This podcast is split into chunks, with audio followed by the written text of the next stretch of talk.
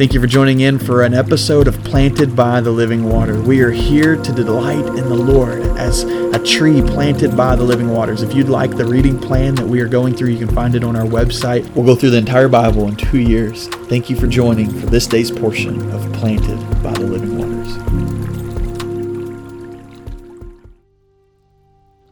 Welcome to episode 60 of Planted by the Living Waters. Today's reading comes from Numbers chapter 13. And uh, this is one of my most favorite stories of all the scripture, um, where you see Moses sending out uh, spies to go and spy into this land that's been promised, it's been waited for, um, the land of Canaan that flows with milk and honey. And here's the report they give. I want you to catch um, what is said, what is shared here. And so it's Numbers chapter 13, verse 26 is where we're starting. It says, Now they departed and came back to Moses and Aaron and all the congregation of children of Israel in the wilderness of Paran and Kadesh they brought back word to them and to all the congregation and showed them the fruit of the land. Then they told him and said, "We want we went to the land where you sent us. It truly flows with milk and honey, and that this is its fruit. Nevertheless, the people who dwell in the land are strong. The cities are fortified and very large. Moreover, we saw the descendants of Anak there. The Amalekites dwell in the land of the south. The Hittites, the Jebusites, the Amorites dwell in the mountains, and the Canaanites dwell in by the sea and along the banks of the Jordan." And Caleb quieted the people before Moses. Said, "Let us go up once and take possession, for we are well well able to overcome it. But the men who had gone up with him said, We are not able to go up against the people, for they are stronger than we. And they gave the children of Israel bad report of the land which they had spied out, saying, The land though we which we have gone as spies is a land that devours its inhabitants, and all the people whom we saw in it are men of great stature. There we saw the giants. The descendants of Anak came from the giants, and we were like grasshoppers in our own sight. And so we were in, this, in their sight. It says all the children in chapter 14, all the children, all the congregation lifted up their voices and cried, and the people wept that night. And they started complaining against Aaron and Moses once again. And I read this with this question in mind What is it that holds you back from experiencing God's promises in your life?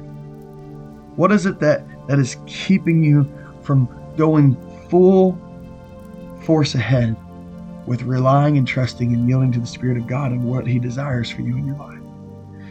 Because here we have these these spies that are sent out. They're all sent out and they see this land and and it's the giants and the the, the things of, of the land there that, that terrifies them. And they come back and report it. And, and Caleb tries to quiet them. He, he does quiet them. In fact, he says, Stop all the nonsense talk. God said we could have this. God has promised it. Let's go. However, he was overtaken by the other men who said, No, no, no, no, no, guys, you don't understand. They'll, they'll devour us. We're like grasshoppers. Is it the voice of those around you that are telling you that you can't experience God's promises? that you can't experience His faithfulness because of what's in your life or what's in the lives of those around you. It's prohibiting you from understanding what He has for you. Is or are you one of those other guys that are looking around and saying, "No, look at what it is. It's too big for us." I want to challenge you today to to lean into the Spirit of God and trust Him. The greatest promise we have is salvation. The greatest promise of the of the promised land for us today as followers of Christ is is, is the eternal glory we get to, to spend with the Lord. And there's nothing that can hold us back. God has faithfully provided a way for us. Don't give in to the words around that might say, hey, that's not for you. It's too big for you. You'll never make it for for for, for this is not not not not the time or or whatever the, the the lies are that's told. Would you stand up like caleb and quiet all of them around you and say let's go would you go today? Full force ahead with whatever god has planned for your life whatever promises he has for you. Would you not let anything hold you back? Would you not let fear hold you back of what lies ahead no matter how hard and, and, and triumphant you'll have to be in it? Know that god provides the victory would you go forward today? Father God, take us forward today. Take us forward to your promise, your promise of eternal glory, life, abundant life, Lord. Take us forward to you, to be conformed to the image of Christ. Take us forward to you, Lord. Lord, we love you. We thank you, God. May we not be quieted by fear. May we not be quieted by those around us. May we understand the faithfulness of our Lord you. And may you help us be faithful. In the name of Jesus, we pray. Amen.